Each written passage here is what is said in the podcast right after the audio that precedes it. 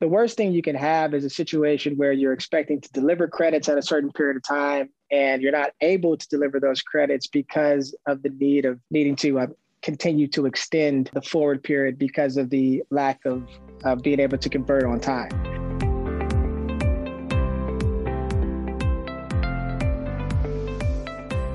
Welcome to Buzz House, a Baker podcast where you can find all the buzz around multifamily housing. I'm Don Bernards, the partner in charge of Baker Tilly's multifamily housing practice. And I'm Garrett Gibson, a partner at Baker Tilly, also specializing in consulting on multifamily housing transactions across the country. Each week, we'll bring you a guest or a topic in the multifamily housing industry that will help you win now and anticipate tomorrow. Let's get started. Our guests today on the Buzz House are Dan Smith, a senior vice president with U.S. Bank, and John Gilmore of Walker and Dunlop, a managing director. We're going to have a discussion on how things are looking in the debt markets. Before jumping into our discussion with Dan and John, just a couple of items around industry news. In early September, the White House announced a number of housing initiatives with a goal to increase the supply of affordable housing. One of the items is allowing Fannie and Freddie to increase their annual amount of tax credit equity investment into the loan housing tax credit market up to $850 million each, which is up from 500 million. So 700 million extra dollars on the equity side into the market. With their duty to serve mission, the Fannie and Freddie money has helped to reach into rural markets and other difficult projects. With the fixed 4% rate enacted at the end of 2020, we have seen the overall tax credit equity market increase by a couple of billion dollars. A second item which relates to debt, our topic today with our guests, is the reinstatement of the Federal Financing Bank or FFB initiative to support FHA and Housing Finance Agency multifamily risk sharing program loans. There will be no dollar limit on the amount of financing FFB is authorized to provide. HFAs will have three years to enter into commitments for FFB financing. We'll definitely keep you in the loop on this as it kind of continues to roll out. Uh, just a couple of announcements. The first announcement is that the Capital Magnet Fund, NOFA, came out. Garrick and I have talked several times about the Capital Magnet Funds. This NOFA came out in early September and the CDFI fund will award $383 million in this round. So we know a number of people are working on their applications as we speak, due in a couple of months. Also of note is the first week of September, the CDFI fund announced the allocation of $5 billion of new market tax credits. So if you have a, a commercial or mixed use project, make sure to be in, in touch with a number of allocatees that have the $5 billion of new markets. And finally, with the budget resolution discussions ongoing in Washington, D.C., we'll have uh, definitely Buzzhouse podcasts uh, this fall to give updates and any other kind of related legislation around around housing. Now we have a, a lot of topics we want to cover with our guests. So Garrick and I will jump into our discussion with Dan and John. Garrick. Don, and thanks for that intro. We like our listeners to know a little bit about our guests. So why don't we go ahead and start off with you, Dan? Why don't why don't you let our listeners know a little bit about your role with a uh, U.S. Bank? Hey, thanks, Garrick. Thanks, Don. It's good to be with both of you today and with John. So, my name's Dan Smith, and I head up uh, business development. So, so basically, loan acquisitions for U.S. Bank's affordable housing debt group. We're part of the U.S. Bank CDC, which does uh, equity and debt uh, across really all credit programs. But the team that I'm on works in the with the low income housing tax credit. So the vast majority of what we do each year, which is about a billion dollars, is construction loans on LIHTC deals. We work on deals where we do the equity. We work on deals where syndicators do equity. Uh, we work in all areas of the country, primarily in U.S. Bank's uh, banking footprint, but we also do some stuff outside of our footprint. And we work with many different permanent lenders. And I've been with the bank about uh, nine years since 2012. And uh, it's good to be with you. Thank you, Dan. So thank you for that introduction. And John, why don't you go ahead and let us know about what your role is at Walker Dunlop? Thanks, Garrett. And Don, I, I definitely appreciate the opportunity to join podcast and um, also alongside a, um, a great industry colleague at US Bank, which has been a partner to us on some transactions that we've worked out with their construction loan debt group. Primarily, I would say to the shortest answer to that question, Gary, would be is uh, you know my role is to really control everything outside of my control. Uh, jokes aside, I have the uh, esteemed pleasure of originating capital market executions across the country focused on affordable housing, uh, focused on the affordable housing industry. And that's primarily loan originations through Fannie, Freddie, and HUD. it, it is definitely a major topic of interest uh, with Walker and Dunlop. Over the past three years, Walker and Dunlop on the debt side has originated over $17 uh, billion debt financing transactions tied to affordable housing uh, through our main capital providers, uh, being Fannie, Freddie, and HUD. We do this nationally, and we're looking to um, really, really uh, grow and extend our platform across the country um, and expand our business to um, affordable housing developers. And really, really happy to be on the podcast today with everybody. Well, thank you. Thank you for that introduction. And uh, and Dan, let's go ahead and jump in. I'll start with you, Dan. So on the construction loan side, over the last 18 months, you know, we've had a pandemic going on and possible supply chain issues. You had you had you know risk of slower lease up, et cetera. Have you seen any underwriting changes or uh, any different stress testing? We certainly have. You know, I think early in the pandemic, which seems like a long time ago, you know, we were we were worried about a lot of stuff. I think there was a lot of uncertainty. You know, no one knew exactly what was going to happen, how this was going to impact uh, our industry, how it was going to impact the, the broader economy. I think in 2021, so really since the start of the new year, most of our concerns on the construction lending side are over uh, development costs and time. I think early on, I'll, I'll, talk a little bit about costs first. I think everybody probably, uh, if you're listening to this podcast, you, you probably are involved in the LIHTC industry. So, you know, everybody who was doing a deal earlier this year, I think, say before June 30th, probably learned what the lumber index was. You know, that was the vehicle for all of our anxieties about construction costs was that lumber index. Now, I had never paid attention to the lumber index before, but I but I sure as heck did between about March 1st and uh, July 15th of this year. So I know it, it hit an all time high of uh, 1670. I, I couldn't even tell you, Garrick, what that measures. I don't think it's $1,600 per foot or anything like that. You know, and, and that was this was an index that's usually in a range uh, from 500 to 700 now, the last several months, it's been back down in that normal range. So, you know, that indicates that that on the material side, uh, things have settled down a little bit. I think what hasn't settled down is the labor side. I think when we talk to our clients and when we look at our projects that we have going, there have been some delays. Early in the pandemic, I think we were worried about job sites being shut down, and we saw a little bit of that. But really, I think what we have now is just a lack of labor which is impacting budgets, it's impacting time frames. Nothing too serious at this point. We're not looking at at a catastrophe by any means, but it's it's probably something more that's uh, you know something to keep an eye on. One other thing I would note: this is probably something that that the developers and general contractors who are listening can relate to. But but we've seen a lot of approvals and paperwork from building inspectors and zoning inspectors get delayed. Uh, and it just it seems like there's there's probably a little more. I mean, this is a paperwork intensive industry that we work in, but I think with some of the government agencies still working from home, I, I think we've seen some some delays and even a few curveballs come up on construction deals.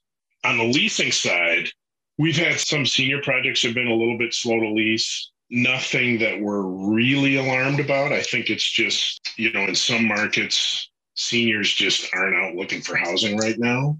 Um, so I think seniors are probably taking, you know, the COVID uh, precautions a little more seriously, maybe than the than the general population. Um, and I think, you know, they're probably a little more reluctant to move than they have been in the past. So we're seeing some slower lease ups on our senior projects. In the family space, I, I honestly don't we've seen any impact on absorption. So those deals are doing just fine. So it's a rapidly changing environment. Six months from now, we'll probably be worried about uh, different stuff, but that's what we're worried about today, Garrick. For that insight, Dan, yeah, I didn't really think about the slow lease up on the, the senior side. So given that, John, so I know you're not necessarily involved in the construction loan side, but you know, given what Dan just mentioned, what are you seeing, or are you seeing any p- impacts on forward timelines uh, due to the pandemic and any corresponding extension periods? Uh, yeah, that's a that's a great question, uh, Garrett, and I think um, you know Dan you know, hit the nail on the head when he described you know some of the the really the concerns and the mitigating factors that the industry is is looking at as it comes to construction. I would say although we don't do construction loans, you know, like Dan mentioned, we also have taken a very, very close look at cost and plan and cost reviews and timelines. And like Dan, I didn't pay attention to lumber pricing until earlier this year. And by no means am, am I an expert on it, but it was at an all-time high and I know it's come down, which is great. But still, I think it's it's definitely impacted our industry from a cost standpoint that you can actually see. Now let's talk about the costs that you don't see that are kind of embedded in transactions that involve construction and forward commitments. Because of the impact of the pandemic uh, and the fact that most of these transactions, uh, we're talking about LIHTC deals, and primarily I'm speaking on the 4% side, and we'll talk about the 9% side a little bit later. But typically, these transactions are done with forward rate locks that uh, predict what the construction period would be and then a lease up period. I would say in 2020 and in 2021 thus far, we have seen a large portion of those forward periods need extensions. Now, luckily, we are in you know, the mission-based business, and you know there is a mechanism for always extending uh, these forward periods. But I would give a drastic example of one one particular transaction in which we are on our fourth or fifth extension period. Uh, that's a little bit of a unique transaction. Uh, I won't go into the details of that, but the, the typically the documents only give you uh, one or two six month extension options to get from the construction period to the permanent conversion period. So the impact that it's had is now when you come in and want to request what would be normally a programmatic 24 month forward period, we're actually really taking a harder look at those deals and kind of, you know, really making borrowers look at, you know, a 30 to 36 month forward period to ensure that we give them enough time because the worst thing you can have is a situation where you're expecting to deliver credits at a certain period of time and you're not able to deliver those credits because of the need of needing to uh, continue to extend the forward period because of the lack of uh, being able to convert on time. And the primary reason of converting on time really had to do with a lot of the items that Dan talked about earlier, which you know, has led to slower construction periods, slower absorption periods, and thus um, needing more time to convert. And that all comes at a cost because the way we enter into a forward rate lock, right, we judge the time period by which a, a property will convert and then we also look at the duration and the useful life of the overall permanent loan period. And as as that continues to get extended out, you know, the the investors that buy that paper and and the market, they're going to want additional yield for the expected life of that security staying out longer than maybe what they expected the security to stay out pre-pandemic. And all of this is also coupled with a, a steeper yield curve. Uh, so although rates are low, the yield curve has steepened, which in turn has also added to the yield requirement for investors. So ultimately, it's definitely not only affecting the construction side, it's also affecting the permanent loan side as well, because we want to ensure, you know, that we have enough time to deliver what we say we're going to what we say we're going to deliver to the market, right? Which is we're going to deliver this this piece of paper to a permanent loan investor at conversion, and then also from a tax credit uh, investor side, they want to obviously deliver the credits when they expect to deliver the credits as well. Thank you for that. It's, it's such a good illustration of that domino effect, right? So, I, we do. I do have a really quick question before Don wanted to ask a couple of questions as well. So, this is a question for both of you. So, during the pandemic, what have you seen, in you know, in terms of operations, and and have there been many requests for forbearances? You know, we're always uh, interested in, in trying to find out if there are a lot of requests for these. Why don't you go ahead and start off with that, Dan? So, I know this was something we spent um, probably in March and April of uh, 2020, we spent a lot of time gearing up for a wave of requests, um, both on our, our perm loan portfolio. We have we have uh, we have some perm loans on our books, and then also as as equity investor, uh, we were expecting people to hit their operating reserves. We were expecting loan forbearances you know, you may remember the world kind of felt like it was coming to an end back then. And we really haven't seen that. I think I can count on one finger, uh, maybe two fingers, I, I, you know, the number of deals that have actually needed to take those measures. I think, you know, the, the story is one of, um, I think the government stimulus, the pandemic uh, COVID relief bills, the extended unemployment benefits, um, really have helped tenants uh, pay their rent over the last 18 months. So, so we really haven't seen much of that. I think, you know, we've seen some properties with higher expenses, as you, as you might expect. You think all of the mitigation factors that um, that property managers had to take last year. You know that we've we've seen some of that, but on the on the income side, things have been pretty stable. I think you know collections are are off in most parts of our portfolio by just a few percent. It's certainly enough to be covered by our by our debt coverage underwriting. So um, so that's good news. There's a there's a few areas of concern. Government subsidies are are coming in slower. I think you know the the one thing to watch. Um, I mean, there's I think there's several things to watch over the next 12 months. I know I'm kind of expounding beyond your question here, Garrett, but um, you know the the rent relief that was in the COVID bill. Um, I think that money's been very slow in getting out. That is true on if you talk to LIHTC owners, I think they would all agree with that. And then you know what's going to happen as the economy tries to, to wean itself off of stimulus. Um, are there going to be enough jobs um, for people to keep paying their rent? But the last 18 months have actually been pretty good. Much better than I feared uh, 18 months ago, that's for sure. John, did you have any comments on that or?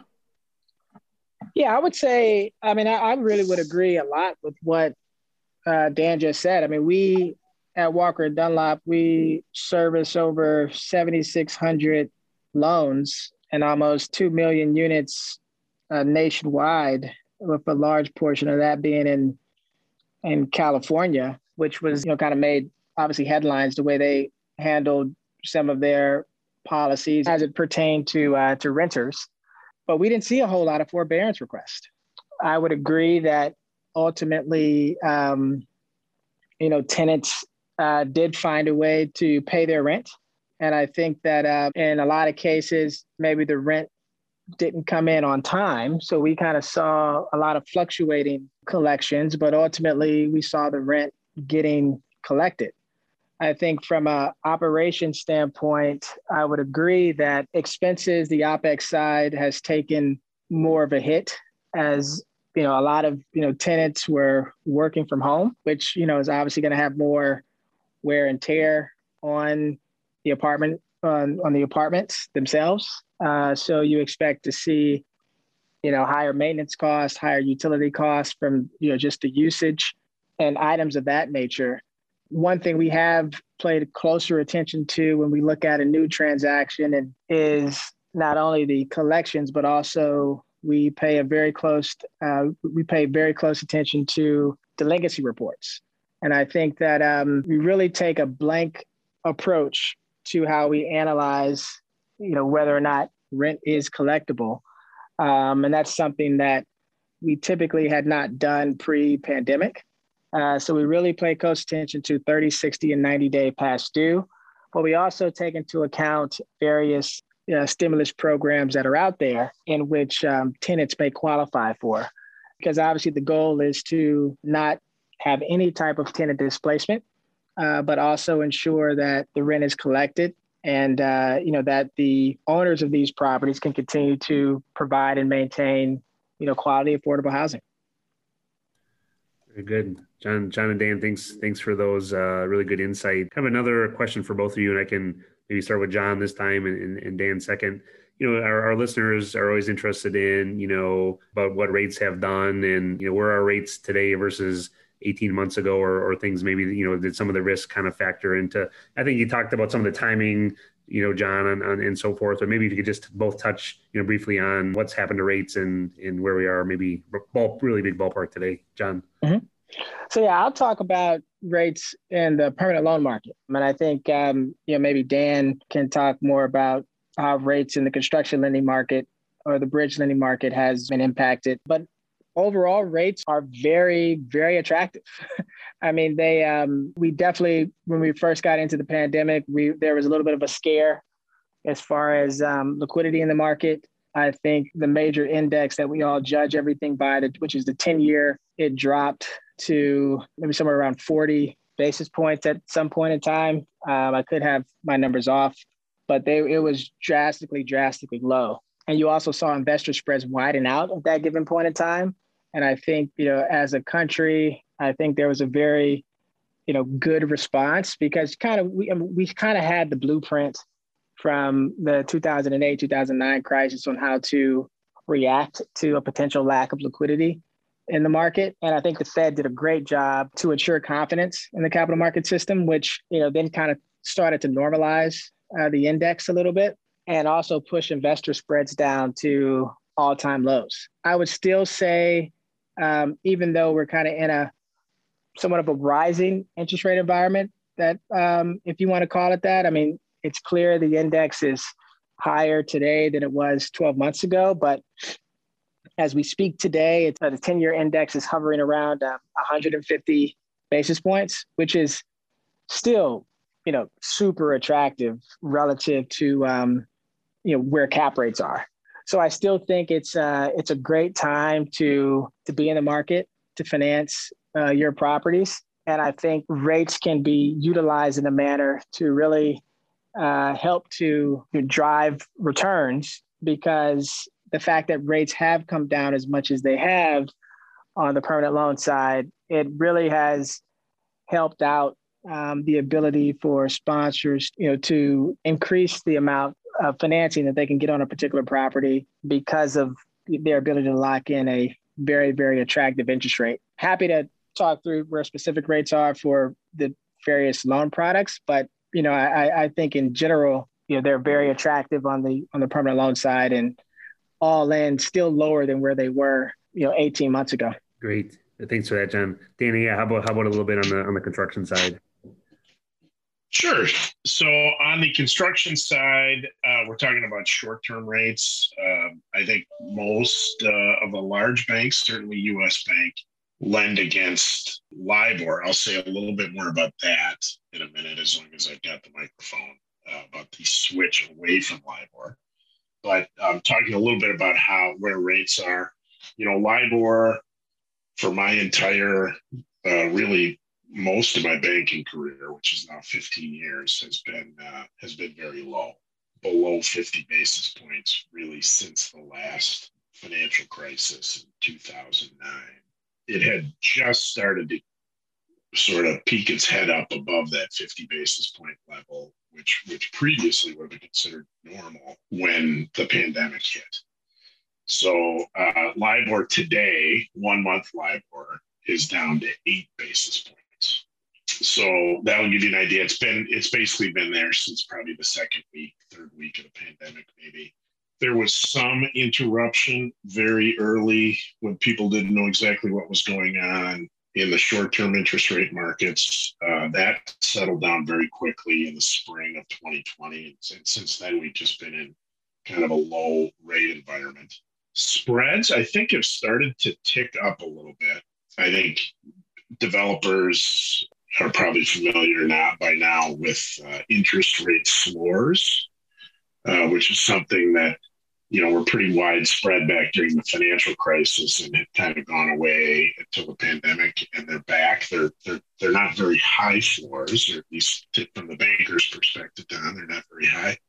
Um, you know, somewhere in the 50 basis points. I think earlier in the pandemic they were up around a full point. Um, so your you know your borrowing costs on uh, construction loan and taxable deal are probably going to be around three percent and uh, somewhere between two and a half and two seventy five on a tax exempt deal. So historically very good. And as long as I've got the microphone here, got a really exciting topic in uh, in LIBOR. You may remember there was kind of a scandal several years ago where the bankers, uh, I was not one of them, but the bankers that reported the transactions that were used to set the London interbank offered rate, which is what LIBOR stands for, you know, we're up to some shenanigans. And since then, regulators have been have been sort of uh, saying, "Hey, we're going to make you go stop using LIBOR." Well, that day is actually here. So I know U.S. Bank is is trying not to use LIBOR on any deals that close, you know, at, even starting here in the next 30 days or so. And we are switching to the secured overnight funding rate, which is SOFR. Uh, it's very similar to LIBOR. Today's LIBOR rate is eight basis points. Today's uh, one month term SOFR rate is six basis points. So I'm probably not qualified to say anything more than that. But just uh, if your if your banker is telling you they can't use LIBOR anymore, and uh, they're switching to SOFR or to, to there's a few other rates out there. Um, you know, they're not trying to pull one over on you. This is something that's it's a real thing. So just want to make sure your listeners are aware of that, Don. Good. Thank you both. And, and Dan, thank you for that. That is good data. I know I had heard a little bit about that. I think I've heard some other people talking about the index. So that's really good for us and all of our listeners to, to kind of know about the SOFR. Uh, I'm sure we'll you know, hear more about that.